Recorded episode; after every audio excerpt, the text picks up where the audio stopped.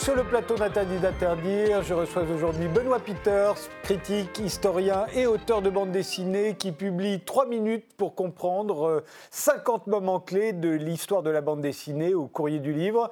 Ça va de l'invention de la bande dessinée par Rodolphe Toeffler il y a deux siècles au roman graphique aujourd'hui, en passant par euh, Hergé, Stanley, euh, Hugo Pratt, j'allais dire Victor Hugo, et les mangas. On va revivre ensemble toutes ces petites révolutions Benoît Peters, mais commençons par notre époque. Voici l'image que vous avez choisie pour la symboliser. C'est la couverture de Maus, le célèbre euh, livre d'Art Spiegelman.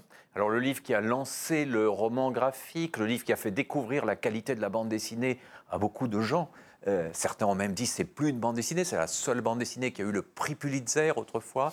Or, elle est aujourd'hui au cœur d'un micro-scandale, mais révélateur, euh, puisque dans le Tennessee, des écoles ont voté à l'unanimité pour faire retirer ce, livre des bibliothèques à cause de quelques gros mots, à cause d'une image de nudité, c'est celle minuscule du suicide de la mère de l'auteur, euh, dans une baignoire, et euh, aussi parce qu'il n'était pas bon de, transmettre aux enfants euh, des informations aussi négatives, aussi noires. Bon, voilà. Donc, cette bande dessinée qui transpose sous forme animalière la Shoah, qui est un manuel d'histoire extraordinaire, qui est en même temps le début de la bande dessinée autobiographique, et eh bien tout d'un coup, on décide comme ça de, de l'éliminer. Donc, ça vient évidemment petit, petit coin dans le, dans le Tennessee, mais je crois que ce symptôme a quand même frappé, parce que tout d'un coup, ben, on a l'impression que c'est aussi en tant que bande dessinée que ce livre est interdit, parce qu'on voit des choses. pourtant, par rapport à tant de films qui ont essayé de représenter l'irreprésentable, on peut dire que le dessin, c'est déjà une manière de, de, créer une distance, de rendre les choses moins insupportables. Mais euh, voilà, ça n'a pas, ça n'a pas suffi. Alors, c'est un événement local, heureusement, hein, c'est n'est pas mm. l'ensemble des États-Unis, mais, mais ça nous dit que la bande dessinée, euh, continue à susciter parfois des, réactions euh, un peu folles, quoi, un peu absurdes. À une époque, d'ailleurs, on, accusait les super-héros de favoriser, euh, je ne sais pas, les perversions des enfants, le, pouce au crime. Il y a toutes les, lois sur la protection de la jeunesse, en France euh, compris. Oui, hein. oui, oui, il a fallu pas mal d'années pour qu'on reconnaisse que la bande dessinée pouvait s'adresser non seulement aux enfants, qui sont d'ailleurs capables de voir et d'entendre et de lire des choses intéressantes, mais, mais aussi à des publics adolescents ou adultes. Eh bien, commençons. Benoît Peters, euh, on va ouvrir à présent votre livre. Hein. Euh, le premier des, des, 50 moments de l'histoire de la bande dessinée que vous répertoriez, c'est son invention en 1827 par euh, Rodolphe Toeffler, un Suisse qui dessine des histoires en images. La première à être publiée en 1833 à Genève s'intitule L'histoire de Monsieur Jabot. on la regarde, elle est là. Il n'y a pas de doute, c'est bien une bande dessinée. Ah oui, alors Toeffler est un personnage extraordinaire. D'abord parce qu'il était fils de peintre au début rêvait d'être peintre. Et puis il a une maladie des yeux. il se dit, j'ai pas une vue assez précise pour devenir peintre, mais je sais écrire, je sais dessiner, je vais essayer de faire quelque chose avec les deux. Donc c'est façon un handicap qui euh, crée la naissance de la bande dessinée. Puis ce qui est extraordinaire, c'est qu'il a tout de suite conscience que c'est bien autre chose que du texte, plus des images, que c'est une forme neuve. Ici, on voit de la musique qui apparaît, des notes de musique. À on voit un des, rêve. des futures bulles. on voit un rêve. C'est complètement incroyable, c'est-à-dire une image dans l'image. Et puis surtout, il y a chez Topfer la confiance dans ce nouveau mode d'expression. C'est-à-dire qu'il se dit, ça va parler à tout le monde, ça peut parler à tout le monde, et le genre va être riche d'avenir, il donnera lieu à des poèmes, des essais, des histoires. Oui, il en est euh, à la fois le premier, le premier auteur, l'inventeur, mais aussi le théoricien. Le premier théoricien avec une une fois, une confiance. Et alors, chose étonnante aussi, Topfer a créé des livres, des petits livres euh, horizontaux qui faisaient imprimer lui-même. Et donc, on croit souvent que la bande dessinée, bah, elle est née dans les journaux. Elle va passer ensuite dans les journaux, mais D'abord, ce sont des petits livres. Il appelle ça de la littérature en estampe. On n'est pas bien loin mhm. du roman graphique. Et savez-vous qui est le premier critique de bande dessinée, la première personne qui a écrit sur Topfer Non. C'est Goethe, le ah grand écrivain Goethe, euh, qui s'enthousiasme pour cette nouvelle forme de comique, pour cette manière dont un personnage réapparaît d'image en image. Et donc, c'est une bonne leçon pour ceux qui euh, hein, font mine d'être trop cultivés pour s'intéresser à la bande dessinée. Voilà, on a notre premier critique de bande dessinée qui n'est autre que un des plus grands écrivains euh, de langue allemande. Alors, le deuxième moment clé pour vous, euh, c'est Cham. Cham, euh, c'est en France, hein, Cham, euh, Cham, je crois, avec son, histoire de la Russie en 1854. Ça, c'est- pas Cham. Cham a pratiqué aussi des BD, mais là, c'est Gustave Doré. Oui, le grand. Gustave Doré, tout jeune, euh, qui va après bah, s'illustrer, comme on le sait, dans la gravure, l'illustration des, des grands œuvres, mais qui raconte euh, l'histoire euh, de la Sainte-Russie sur un mode assez, assez polémique d'ailleurs, mais avec énormément d'inventions graphiques. C'est un tout jeune homme. Et alors, ce qui est fascinant, c'est de voir que juste après Topfer, Cham, Nadar, futur grand photographe, Doré, s'enthousiasme pour cette forme. C'est-à-dire qu'on pourrait croire que Topfer a été isolé. En fait, les livres sont arrivés très vite à Paris, en édition pirate d'abord. C'est amusant, ils ont été imités. Et donc, ils ont créé euh, une émulation et plein d'auteurs tout au long du 19e siècle vont pratiquer la BD. Alors qu'on a longtemps cru, mythologiquement, hein, que la BD était née presque au moment du cinéma et aux États-Unis. En On s'aperçoit s'inspirant qu'elle est en née. s'inspirant du cinéma, d'ailleurs. Voilà, et on s'aperçoit qu'elle est née à peu près en même temps que le daguerréotype, que la photo euh, émergente, et en Suisse et en France. Alors regardons euh, Benjamin Rabier, je trouve ça euh, une la journée d'une paire de jambes. Euh, on est en 1908 dans la jeunesse illustrée et ça je trouve c'est extrêmement Ah, c'est moderne. hein. extraordinaire. Il y a des pages de Rabier, hein, qui est connu comme un, un grand illustrateur de livres Ouais. pour enfants, mais qui est méconnu comme auteur de bande dessinée. Et là, on s'aperçoit que bah, on a vraiment un jeu avec le langage de la bande dessinée, un humour tout à fait spécifique. C'est- quelque chose euh, qui aurait pu naître il y a quelques, quelques années. Oui. Et donc, c'est un plaisir en parcourant euh, aujourd'hui, bah, par exemple, les, les fonds numérisés par la Bibliothèque de France sur Gallica, de voir ressurgir toute une matière qui était dans les journaux, qu'on avait oublié, que les historiens, et moi le premier, pendant longtemps, ont méconnu. On, on- on s'appuyait en fait sur de grands repères qui étaient des livres.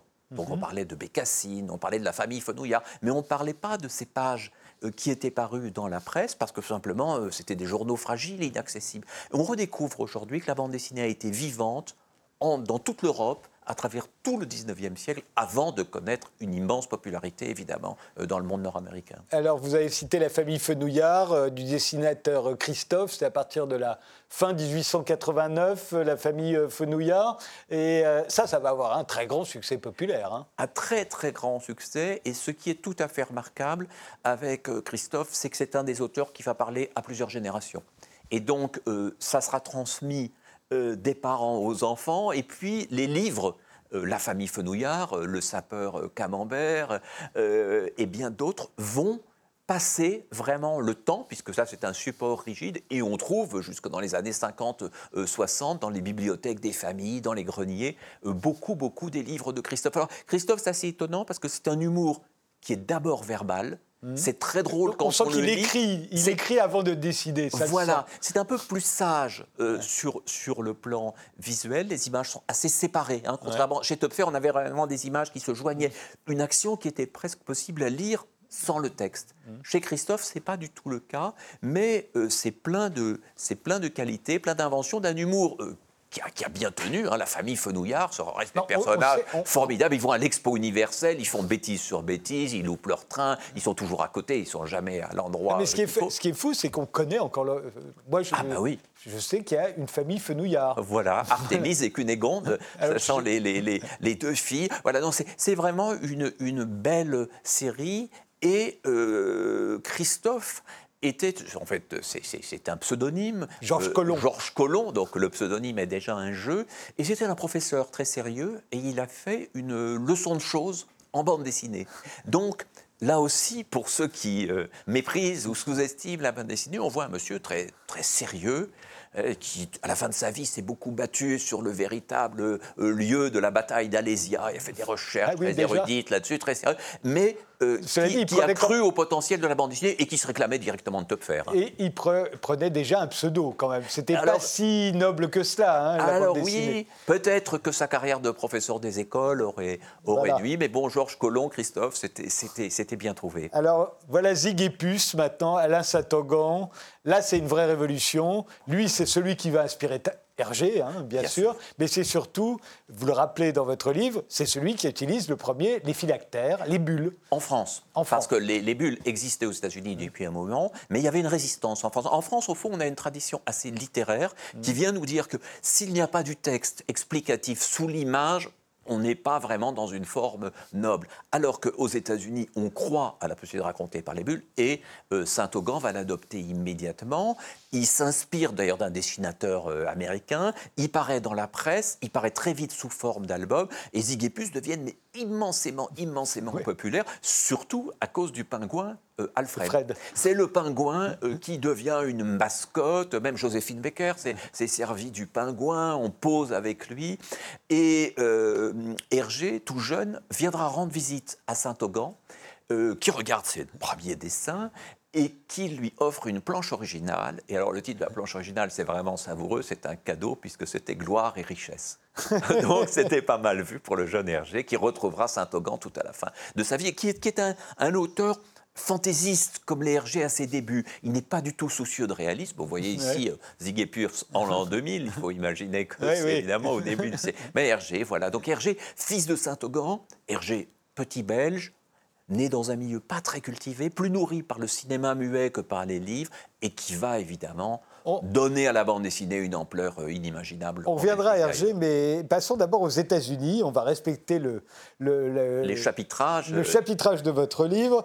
Aux États-Unis, on y arrive avec le Yellow Kid de Richard Felton Outcoat. Euh, c'est à partir de 1896, le, The Yellow Kid. Ça ne durera pas très longtemps, mais ça va marquer tout le monde. Et c'est vrai, quand on le regarde, je trouve que c'est d'une beauté extraordinaire. Ah, c'est d'une beauté extraordinaire, d'une lisibilité, d'une fluidité formidable. Alors, ce qui est amusant, c'est que le Yellow Kid, au départ, un gamin des rues de New York, un petit, un petit pauvre, euh, avec sa chemise de nuit jaune, un peu improbable, puisqu'il la porte même dans la rue, au départ, ce sont des grandes images, très très compliquées. Et c'est petit à petit que Rodko se dit Ah, mais je pourrais diviser ça en plusieurs images, et puis placer le texte non seulement sur la chemise de nuit, comme on le voit, mais aussi dans des bulles. Et le premier qui utilise une bulle, c'est un perroquet. Donc c'est très drôle parce qu'en fait la bulle est utilisée pour une parole mécanique, pour se moquer en fait euh, du perroquet ou, euh, des, des, des, des, appareils euh, d'Edison. On, le voit là, hein, il est là le perroquet. Et hein. voilà. Et il puis, est tout en haut, hein. et puis petit à petit, eh ben, les personnages se mettent à parler. Puis les autres dessinateurs de l'époque voient les planches Yellow Kid et disent mais c'est génial ce truc-là. et en 2-3 ans, tout le monde adopte le procédé. Et là, on a vraiment un âge d'or américain qui va durer 10-15 ans où on est dans les journaux du dimanche, qui sont en couleur, qui sont des suppléments de très grand format. Et donc, je crois que c'est l'émerveillement euh, qui est là le premier, c'est avec la couleur. C'est rare à l'époque. Et puis, avoir une page que les enfants peuvent aimer, que les adultes peuvent aimer, c'est quelque chose qui fait vendre les journaux. Et donc, les grands de... patrons de presse se battent pour avoir les meilleurs et, dessinateurs. Il y a de, prodigieux de artistes. On va voir Winsor McKay, bah. Little Nemo. Alors lui, il dessine les rêves d'un petit garçon. C'est absolument prodigieux. Alors Winsor McKay, pour moi, c'est, euh, après de faire le deuxième génie de l'histoire de la bande dessinée, c'est un artiste complet, puisqu'il va aussi être un précurseur du dessin animé. Peu connu, puisque, enfin mal connu, puisqu'on ne sait même pas sa date de naissance. Alors on hésite, on ne sait pas tout à fait s'il est né euh, dans les environs de Chicago ou au Canada. Ce qui est sûr, c'est que dès son plus jeune âge, il dessine tout le temps, il fait son apprentissage dans les parcs forains il fait des portraits de, de gens en quelques instants, euh, et puis il va se nourrir de cet univers des parcs d'attractions et aussi de l'expo universelle de Chicago mmh. qui l'impressionne énormément par euh, ces constructions, ces espèces de constructions féeriques. On va retrouver, au fond, les États-Unis en train de naître, de se bâtir, et en même temps, éternellement, le rêve du petit Nemo, qui est inspiré du fils de, de, de ouais. Winsor McKay. Donc il prend un petit garçon de 5 ou 6 ans. Ce garçon, immanquablement, part dans le monde du rêve et se réveille. Donc à la dernière image de chaque page, on le voit se réveiller, parfois de manière un peu, un peu turbulente. Et ça nous permet à la fois de découvrir tous les États-Unis de l'époque, un peu le Canada, mais aussi de partir euh, sur la Lune, sur la planète Mars, dans les choses les plus incroyables, dans des palais des glaces où tout se transforme, et de jouer là on peut le dire vraiment avec génie, sur ce que la bande dessinée permet. C'est-à-dire que chez Winsor McKay, on n'est pas seulement dans une addition de petites images, ce qui était un peu le cas chez Christophe, on ajoute, mais de penser que la, la page, page, est la aussi quelque chose de, de global. Ouais. Qui, il faut imaginer pour des enfants de l'époque qui n'étaient pas abreuvés d'images comme aujourd'hui, voir ces grandes pages, voir un éléphant qui apparaissait, le, le, le, journal, dirigeable, le journal, le journal très très grand. Ça, hein. ça devait être une sensation extraordinaire. Et donc il y a cette double lecture chez Winsor mmh. McKay, ce qu'on voit d'un coup d'œil, qui doit, alors vous en jetez plein la vue, et puis après prendre son temps et lire et relire ce petit rêve. il est contemporain de Freud, hein, d'ailleurs. Ils ne se sont pas connus, même si Freud a voyagé aux États-Unis ces années-là. On aurait bien aimé connaître leur dialogue. Vous citez Gasoline Alley, alors qu'on ne connaît pas euh, de Frank King, euh, qui paraît à partir de 1921, je crois. Euh, et qui est la série qui va avoir la plus grande longévité et qui a une invention extraordinaire, Gasoline Alley, c'est que les personnages vont vieillir. En fait, le personnage principal recueille un petit orphelin qui a été abandonné devant sa porte, c'est un célibataire, il adopte le gamin, il a essayé de le faire adopter, ça marche pas, et il va élever cet enfant qui va grandir, qui va devenir adulte, qui va devenir soldat, qui aura lui-même des enfants. Et il y a une poésie dans cette série qui a été redécouverte par un des plus grands auteurs euh, américains d'aujourd'hui, qui s'appelle Chris Ware. C'est lui, on en reparlera peut-être, qui a eu le Grand Prix euh, d'Angoulême euh, l'année dernière. Et Chris Ware a vraiment recueilli ces pages pour montrer leur beauté et pour les rééditer dans toute leur splendeur après restauration. J'ai oublié de le, de Mais bon, signaler. Il faut aussi laisser des choses au lecteur du livre. Voilà, passons à, Flash Gordon. On connaît tous son nom, Flash Gordon, bien qu'en France il s'appelait Guy Leclerc. C'est la grande série de science-fiction euh, à partir de, du début des années 30. Euh, c'est Alex Raymond qui la dessine.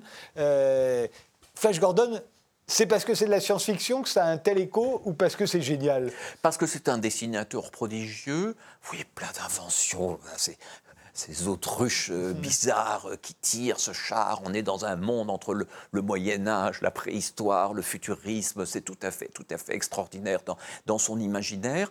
Il y a euh, chez Alex Raymond une virtuosité graphique et le fait de s'adresser assez largement un public d'adultes.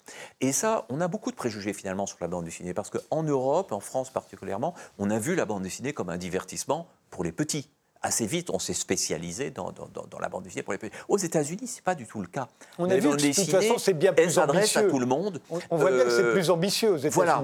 Et donc, on peut traiter de sujets sérieux, on peut faire de l'ESF, on peut faire du polar. Euh, euh, Alex Raymond a travaillé aussi avec Dachi Alamet, mmh. donc euh, grand romancier de, de romans noirs. Donc, il y avait là quelque chose qui a disparu, au fond, après la Seconde Guerre mondiale, c'était l'idée que la bande dessinée, dans les journaux, parlait à tous les publics, peut-être aux uns d'abord sur le plan visuel et aux autres par un feuilleton qu'on suivait. Et la bande dessinée n'était pas vouée à l'humour. Bien sûr, il y avait des séries d'humour. Hein. Très tôt, il y a eu beaucoup, beaucoup de drôleries, mais il y avait des séries plus, plus sérieuses et cette diversité. Euh, faisait finalement la richesse de la bande dessinée dans les années 20 et 30, qui ont frappé des gens comme Alain Resnais, par exemple, Remo Forlani, euh, Chris Marker, bien mm. d'autres, qui, enfants, ont découvert ces bandes dessinées dans des adaptations françaises parfois un peu mm. traficotées, avec des couleurs parfois un peu dénaturées, mais pour qui c'est resté l'âge d'or? Alain Resnais, grand cinéaste, collectionnait, cherchait encore euh, les journaux de, de, son enfance et cherchait à retrouver ce monde magique qui avait ouvert son imaginaire. Un moment clé, euh, c'est la naissance de Superman en 1938. Euh, Jerry Siegel et Joe Shuster, euh, ils sont très jeunes, hein, ils ont 23-24 ans. Ils inventent Superman. C'est le premier super-héros. Ils vont avoir du mal d'ailleurs, personne n'en veut. Personne n'en veut. et, et, Superman bah, va avoir une carrière d'autant plus extraordinaire qu'il ouvre la porte à tous les super-héros qui vont, qui vont naître à la suite. Au moment de la Seconde Guerre mondiale, ils vont se bousculer. Hein. Oui, tout à fait. Alors, il y a évidemment cette coïncidence tout à fait remarquable entre la montée des périls et l'apparition des super-héros. C'est-à-dire l'Amérique se cherche euh, des, des, sauveurs, et des personnages qui incarnent euh, sa, sa, puissance, mais ce qui est très étrange avec les super-héros, c'est que pendant longtemps, ils sont le symbole même de la bande dessinée américaine, et qu'aujourd'hui, pour les jeunes générations, ce sont des figures de cinéma. De cinéma. Euh, et donc là, il va y avoir un transfert. Euh, si on demande à, un jeune qui, est Batman, euh, Spider-Man, etc., ce sont des personnages de films. Parce que avec le numérique, on a pu tout faire. On a pu faire exister les exploits les plus extravagants. Les effets spéciaux ont été au cinéma, mais et dans les jeux vidéo. Mais évidemment, à l'époque, il était absolument magique de pouvoir faire exister l'impossible par le dessin. Et ça, ça nous raconte aussi quelque chose de la bande dessinée, c'est qu'elle est capable, avec le talent euh, de quelques auteurs, de faire naître des mondes, alors que les technologies cinématographiques à l'époque, les effets spéciaux, sont plus, sont plus rudimentaires. Aujourd'hui, la bande dessinée explore d'autres territoires, parce que le cinéma s'est un peu emparé de certains de ces domaines. Mais alors justement, l'autre, le grand génie de, du monde des super-héros en bande dessinée, c'est Stan Lee. Euh, c'est Stanley qui va en créer un nombre absolument. Enfin, c'est industriel. Là, on voit l'homme araignée. Mais, bien sûr. Mais, la question que je me posais, parce que moi, je me souviens très bien, je lisais Strange quand j'étais quand j'étais enfant, et, c'est dans Strange qu'on voyait Iron Man, Daredevil, Spider-Man, les X-Men. je me demande si beaucoup de petits garçons en France en lisaient. Et est-ce que je ne crois pas que c'était très très populaire Strange et, les super-héros en bande dessinée. Je me demande si ça l'était aux États-Unis. Alors ça l'était aux États-Unis, très certainement, malgré euh, la censure. Hein, au moment du macartisme, il y a eu une censure assez forte, puis une autorégulation c'est-à-dire que les producteurs euh, de super-héros acceptaient eux-mêmes un certain nombre de limites, notamment Comme à Hollywood. éviter de partir trop loin dans la violence, dans le fantastique, dans le gore, mmh. euh, qui avaient été des domaines très très explorés. Mais on a, euh, avec Stan Lee, avec Jack Kirby et d'autres grands grands auteurs, une imagination absolument incroyable. Moi, je dois dire que j'ai pas grandi avec ces bandes dessinées-là. J'étais en,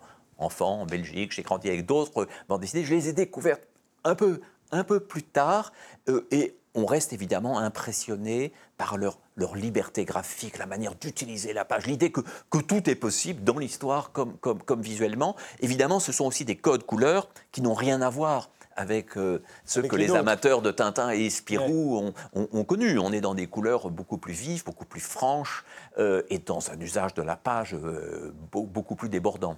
Et alors, un instant, arrêtons-nous sur euh, Peanuts, euh, Charlie Brown, Snoopy, euh, dessiné euh, pendant un demi-siècle par Charles Schultz. Hein. tous les matins, il s'asseyait à son bureau, il faisait sa bande, son strip euh, qui paraissait ensuite dans des, centaines de journaux. Des demi-pages pour le dimanche. Et Donc il y a un jeu. Souvent, les auteurs américains, d'ailleurs, avaient cette discipline du petit strip noir et blanc les jours de semaine et de la demi-page en couleur. Ah, Peanuts, ce qui est extraordinaire, c'est au fond, avec ces petits personnages d'allure si simple, d'avoir créé des héros, mais extrêmement attachants, extrêmement proches de nous, un peu philosophes à leur, façon. On se souvient tous de, phrases qu'ils ont, prononcées. Hein.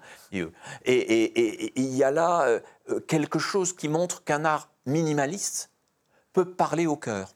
Euh, Chris Ware, que j'évoquais tout à l'heure, raconte qu'un jour, pour la Saint-Valentin, euh, il avait envoyé une carte postale à Charlie Brown pour qu'il ne se sente pas trop seul. C'est donc dire qu'un petit personnage fait de quelques traits pouvait éveiller des sentiments et donner le sentiment d'être un ami. Et ça, ça vient de quoi? Ben, Je pense que ça vient tout simplement de la présence quotidienne dans le journal.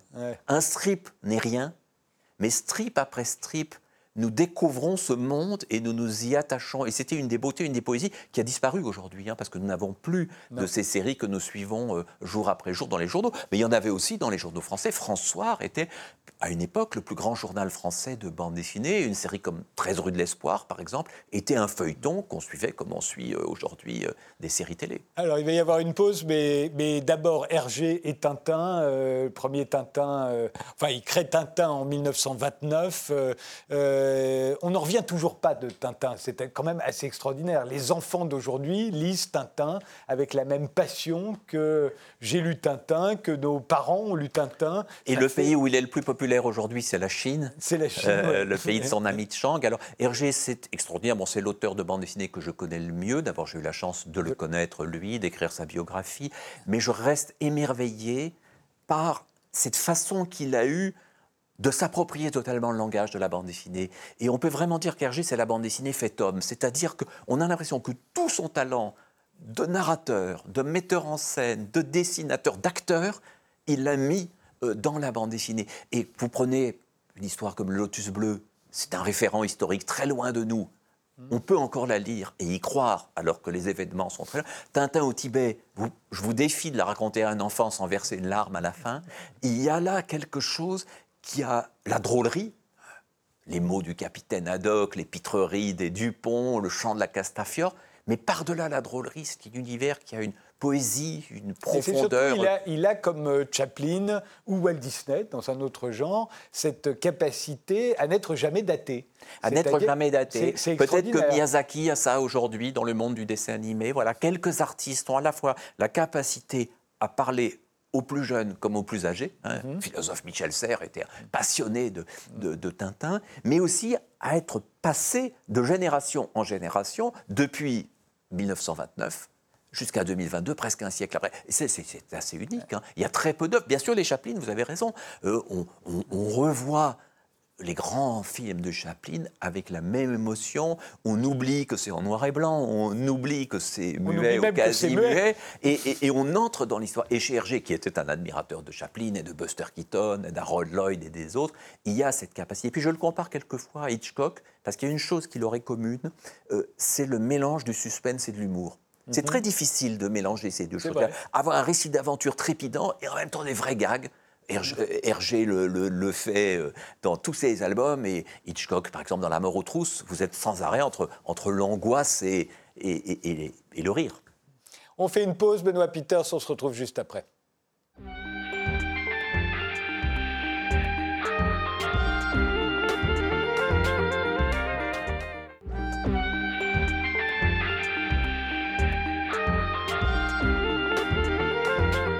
Nous continuons d'égrener les 50 moments clés euh, de l'histoire de la bande dessinée avec euh, Benoît Peters. Euh, on vient de passer Hergé. Ben, pourquoi pas Alix le héros de Jacques Martin, Alix, c'est très beau, c'est très bien dessiné, c'est de la bande dessinée classique, ça a dû être moderne aussi à, une époque, c'est certain. Alors il faut imaginer que l'auteur, Jacques Martin, pas confondre avec d'autres Jacques Martin, c'était un, Français euh, qui est venu s'installer en Belgique parce que la bande dessinée était extraordinairement vivante. Et donc quand on parle de BD belge, quelquefois on oublie que c'était parce que euh, Bruxelles et Charleroi étaient devenus des pôles essentiels pour la bande dessinée. Jacques Martin a d'ailleurs été longtemps euh, l'un des assistants d'Hergé au sein des studios Hergé. Mais ce qu'il développe dans ses histoires, il le développe sur un mode plus sérieux, plus réaliste, avec une documentation considérable. Hein. donc, Alix, euh, un jeune euh, Gaulois de l'époque de, Jules César, qui est lié euh, aux, Romains et qui va vivre des aventures plus extraordinaires les unes que les autres, mais toutes précisément datées et documentées. Et vous voyez en même temps que dans les plus belles aventures, cette documentation n'étouffe pas le génie graphique de Jacques Martin, qui est aussi un génie de metteur en scène.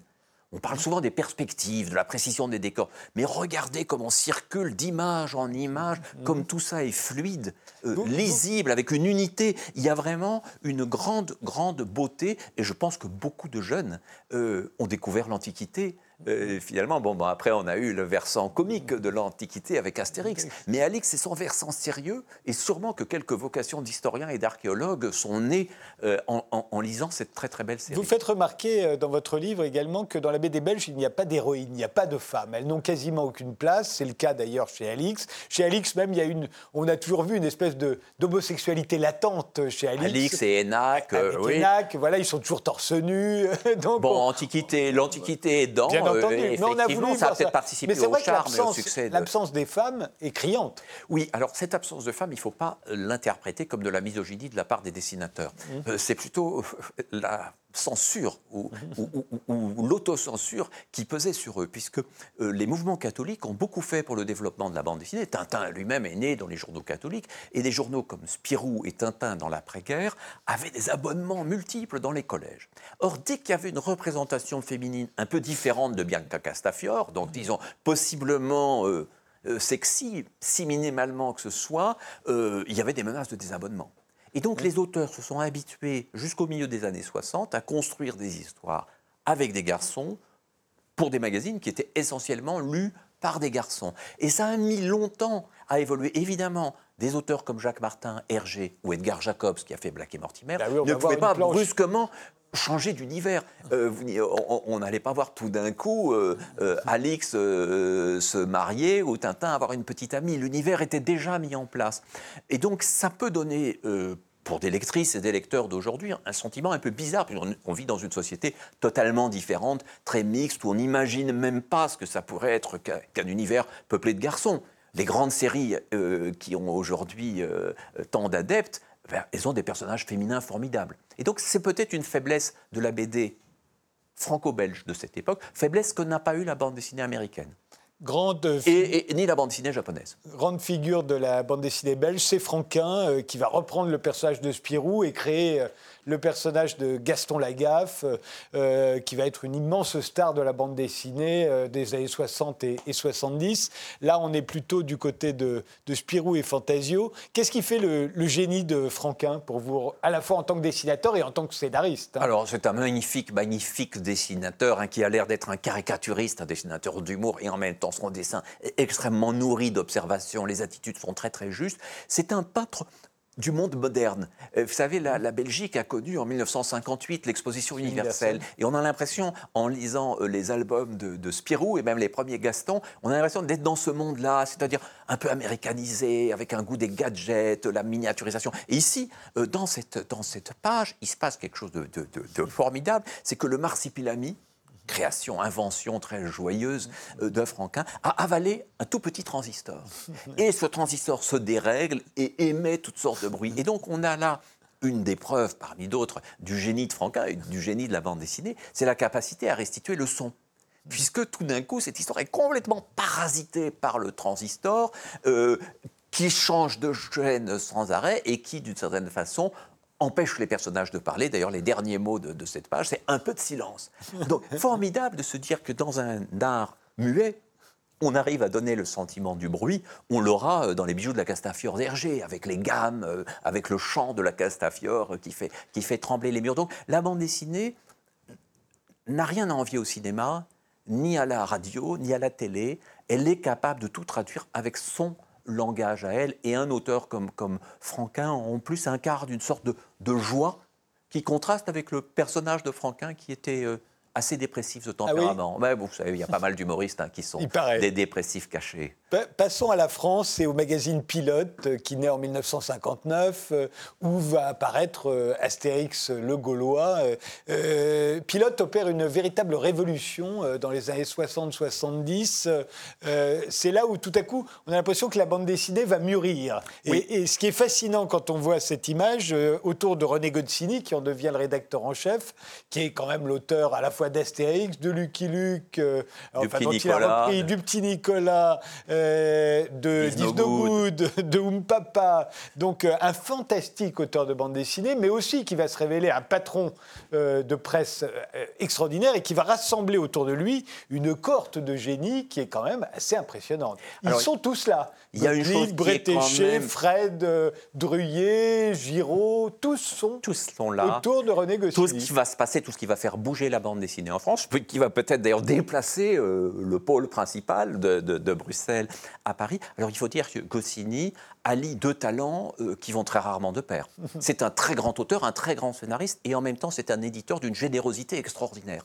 Donc il développe sa propre œuvre avec le succès qu'on sait assez vite. Hein. Dès 65, euh, Astérix c'est extraordinaire, donc il pourrait tout à fait laisser tomber le journal pilote. Non, il s'occupe de ce journal et chaque année, il veut faire découvrir au public et imposer au public un nouvel auteur. Alors ce sera Fred avec Philémon, ce sera Gottlieb avec la, rubrique à braque, ce sera Claire Bretéché, la première femme vraiment très célèbre dans le monde de la bande dessinée, ça sera Mézières qui nous a quittés récemment, Mézières et Christin qui font Valérian, et Jean Giraud. Mézières ne nous a pas quittés, il était dans cette émission il n'y a pas longtemps. Ah ben oui, mais depuis, euh, depuis il nous a quittés. Ah ben si, si, si, ah, il nous a quittés tout récemment. Et, et, et et Jean Giraud, l'auteur de Blueberry avec euh, Charlier, qui deviendra Möbius et mm. qui est vraiment alors une de ces figures extraordinaires puisqu'il il représente d'un côté encore le classicisme dans sa perfection, avec les aventures de Blueberry, un magnifique western en bande dessinée, et d'un autre côté, l'aspiration au monde de l'après 68, au, New Age, euh, à la science-fiction la plus débridée, au dessin en liberté. Donc là, on a vraiment avec Pilote un journal qui va faire passer la bande dessinée de l'enfance à l'adolescence et de l'adolescence à l'âge adulte. Et donc c'est fondamental. Et en même temps, le rôle de Goscinny avec Astérix, Goscinny et Uderzo bien sûr, c'est aussi de permettre à un public très très large de se dire, bah oui, il se passe quelque chose en bande dessinée. On aura une couverture de, de, l'Express en 68 qui est consacrée au phénomène Astérix. Et donc là, les gens qui regardaient la BD comme ça d'un petit peu loin se disent, bah, il se passe quand même quelque chose qui n'est peut-être pas que commercial, qui, qui nous parle du monde, qui en ayant l'air de parler des Gaulois, nous parle aussi de, de, l'univers bah, qui nous entoure. C'est frappant euh, chez Gottlieb d'ailleurs, qui vous consacrez euh, une double page, euh, la rubrique à braque de Gottlieb. Euh, moi, ce qui m'a toujours frappé dans les dessins de Gottlieb, pour moi, c'est que c'est le plus grand dessinateur du mouvement.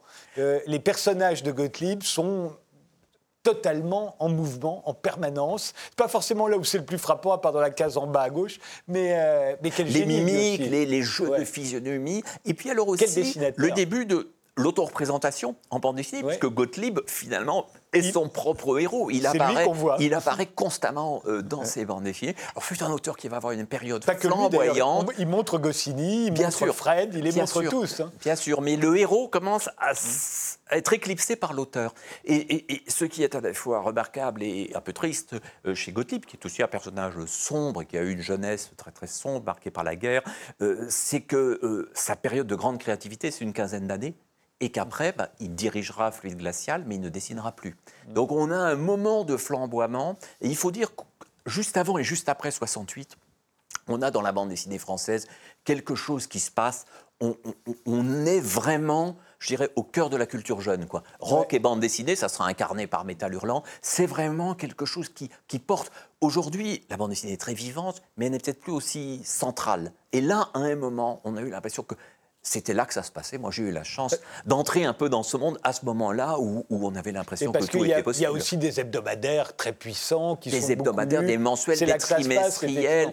L'adulte avec le côté provocateur sur les contenus politiques, des contenus sexuels, le dessin. Mais oui, le dessin qui part dans tous les sens dont on se souvient aujourd'hui à travers le film euh, de Roger Vadim interprété par Jane Fonda, mais c'est d'abord une bande dessinée, Barbarella, euh, c'est la bande dessinée érotique, on va dire. Oui, alors dans les années 60, euh, donc sous forme de livre, Jean-Claude Losfeld publie euh, Barbarella, puis publiera les albums de l'italien Crepax, mhm. Valentina, etc., qui sont des albums ben, qui vont euh, secouer, sans doute imprégner les imaginaires érotiques de, pas mal d'adolescents et d'adultes, même si ces livres ne sont pas supposés être, être vendus aux enfants. La bande dessinée devient adulte, et elle devient adulte aussi par ses transgressions et ses audaces. Et puis il faut reconnaître euh, que l'érotisme en bande dessinée, la plupart du temps, est quand même assez raffiné, puisqu'il est transcendé par le dessin euh, par rapport à la pornographie. On, est vraiment dans autre chose. On verra avec Milo Manara dans les années 80 et le déclic, euh, où c'est d'une grande pornographie et en même temps c'est magnifique. Parce que ça reste un dessin et c'est extrêmement différent de la représentation naturaliste. un, mot sur Crumb? Euh, qu'on connaît pour, pour, pour, le dessin animé Fruit the Cat, mais qui est d'abord un auteur de bande dessinée. on voit là, Crumb, lui, c'est une vraie révolution à l'époque. Il incarne quasiment la, la, contre-culture américaine, tout à lui tout seul. Tout à fait. Il y avait eu avant la revue Mad, qui avait été très importante, et puis euh, dans les années juste après 68, euh, à San Francisco notamment, on va avoir toute cette presse underground.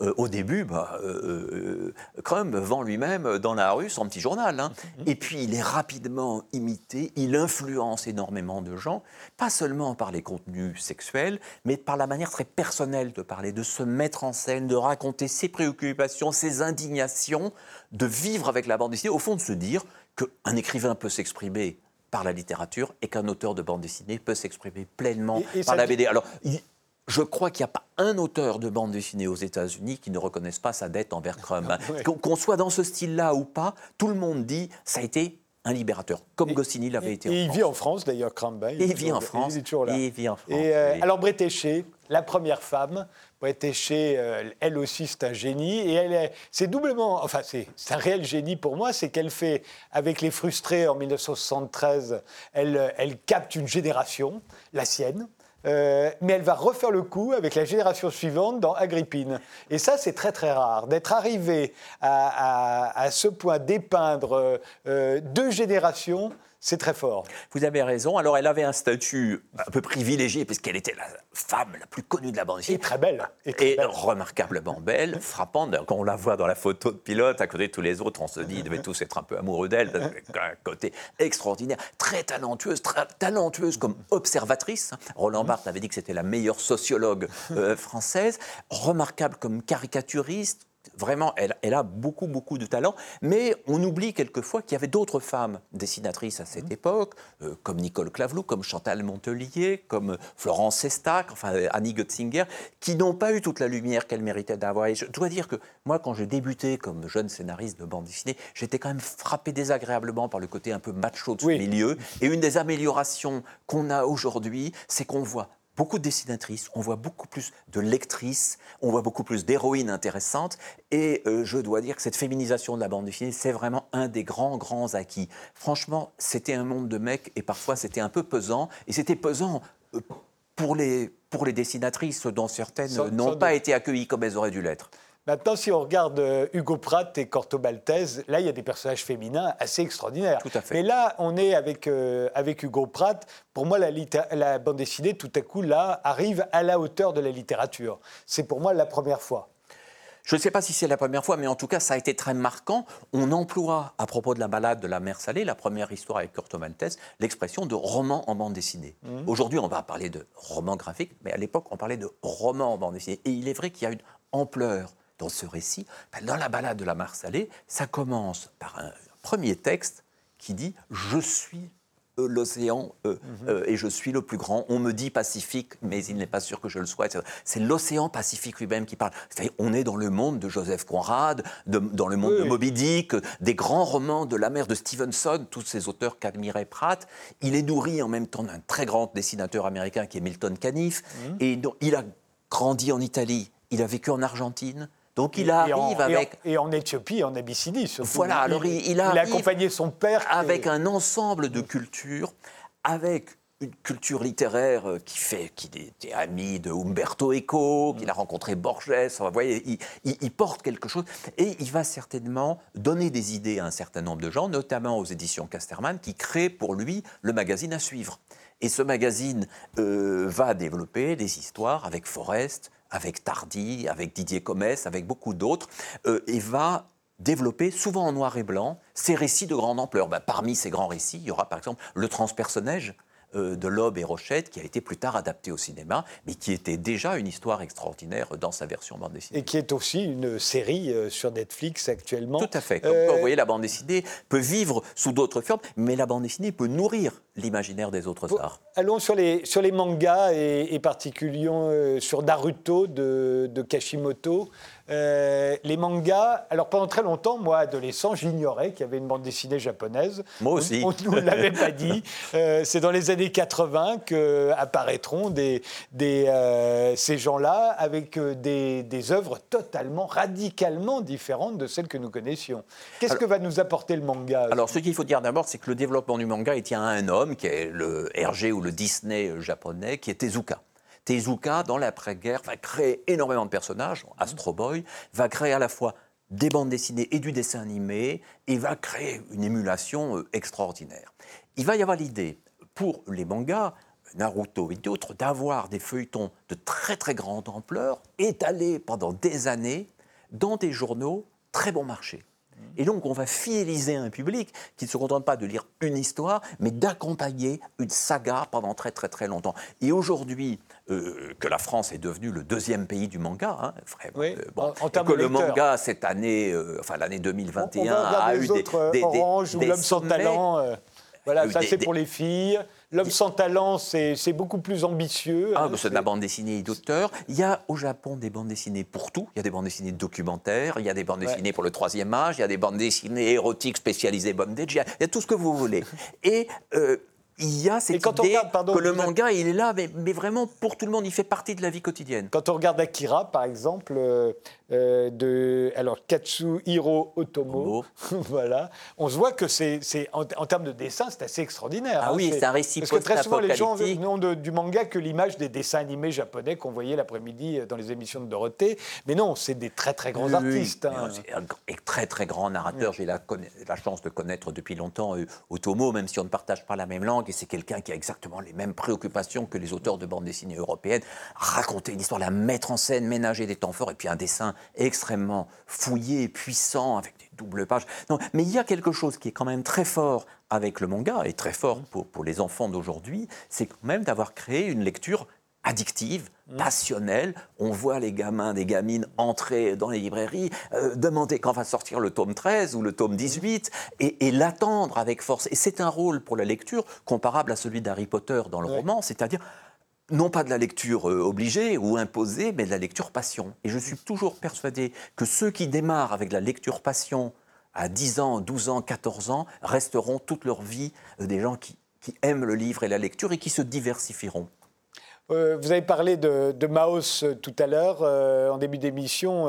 c'est le premier roman graphique, hein, l'œuvre de Art Spiegelman. On en voit ici une planche. C'est en 1980. il va y avoir ensuite Persepolis de Marjane Satrapi en 2007. autre roman graphique, lui aussi en noir et blanc d'ailleurs. Alors Spiegelman a ouvert un territoire. Aux États-Unis, il a fait entrer le graphic novel, comme on disait, dans les librairies et les bibliothèques, qui n'en voulaient pas. on a vu que ça restait fragile. Et il donne l'idée qu'avec un dessin simple, on peut raconter une histoire forte de, manière euh, universelle. Et donc Marjane Satrapi, qui au début euh, est une dessinateur, euh, dessinatrice peut-être encore un petit peu rudimentaire dans son style, a une telle force narrative en elle mmh. qu'elle va raconter une histoire qui touche tout le monde. Et je me dis souvent, si Marjane Satrapi avait frappé à la porte d'un producteur en disant Je voudrais faire un dessin animé qui raconte ma jeunesse d'enfant iranienne exilée, on lui aurait ri au nez, on lui aurait dit Qui ça va intéresser? Mais elle a dessiné cette histoire page après page, le public est venu peu à peu, et un jour, tout naturellement, elle a pu participer à l'adaptation en bande dessinée, euh, en dessin animé de son histoire. Et ça, c'est la force de la BD, c'est aussi qu'on peut la faire chez soi, on peut la faire sans un matériel coûteux, on peut la faire sans un financement incroyable. Et ça, c'est parce que vous voulez monter une pièce de théâtre, euh, faire un film, monter un opéra, même un groupe musical, c'est pas simple. La bande dessinée, avec du talent et de la patience, quand même beaucoup de patience, beaucoup d'assiduité et d'énergie, comme je le vois avec mon, mon ami François Skuyton depuis si longtemps, eh bien, on peut mener à bien le monde dont on rêve, que ce soit un monde personnel et réaliste, un monde humoristique ou, un monde fantastique. Et ça, c'est quand même une force de la bande dessinée.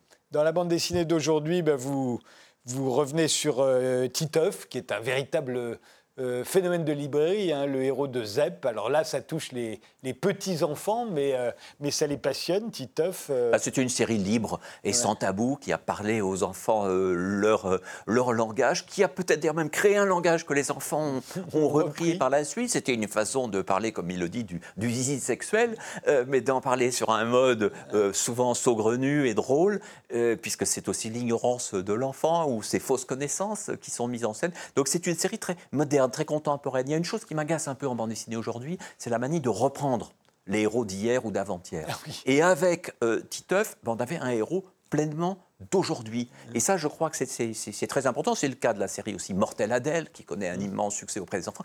C'est des séries d'aujourd'hui, par des créateurs qui sont de leur temps, comme Hergé, Jacobs, Franquin, étaient de leur temps. On l'a aussi chez, chez Johann Sfar avec le chat du rabbin, alors qui se passe dans le passé, mais qui est totalement euh, d'aujourd'hui également. Ah ben, Johann Sfar, d'abord, c'est un, auteur tout-terrain. Hein. Il est doué, euh, multi, multi-doué. C'est vrai que le chat du rabbin est peut-être sa série la plus tenue, la plus, la plus forte, la plus, la plus passionnante. Une très très jolie idée que mm. finalement ce chat en sait plus que le rabbin, mais en difficulté tout le monde. Faire revivre aussi cette, cette euh, Algérie, mais sur un mode tendre.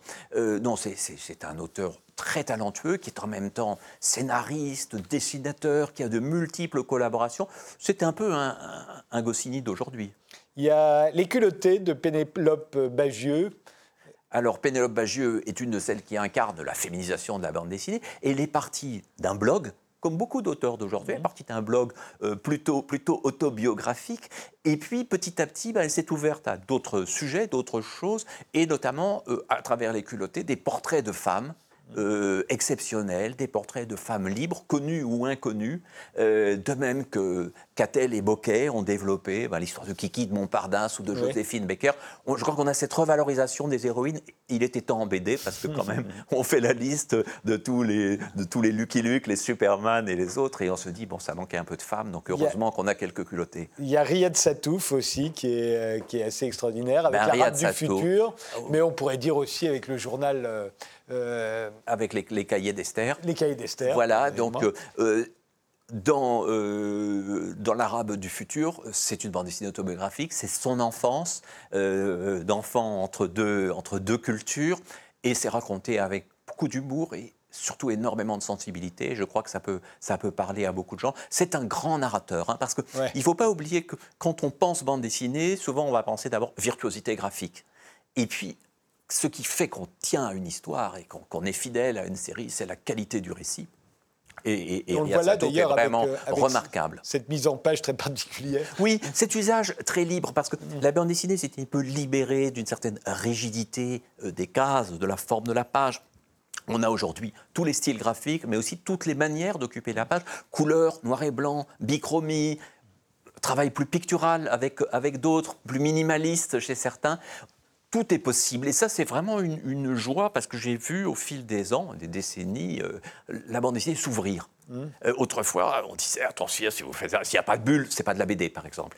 Et puis on a vu euh, des tas de séries qui n'ont pas de bulles, et soit qui sont muettes, soit qui utilisent le texte bah, d'une autre manière. On va finir sur Catherine Meurice, par exemple. Euh, voilà de la BD qu'on n'aurait jamais imaginée, jamais vue il y a 30 ans.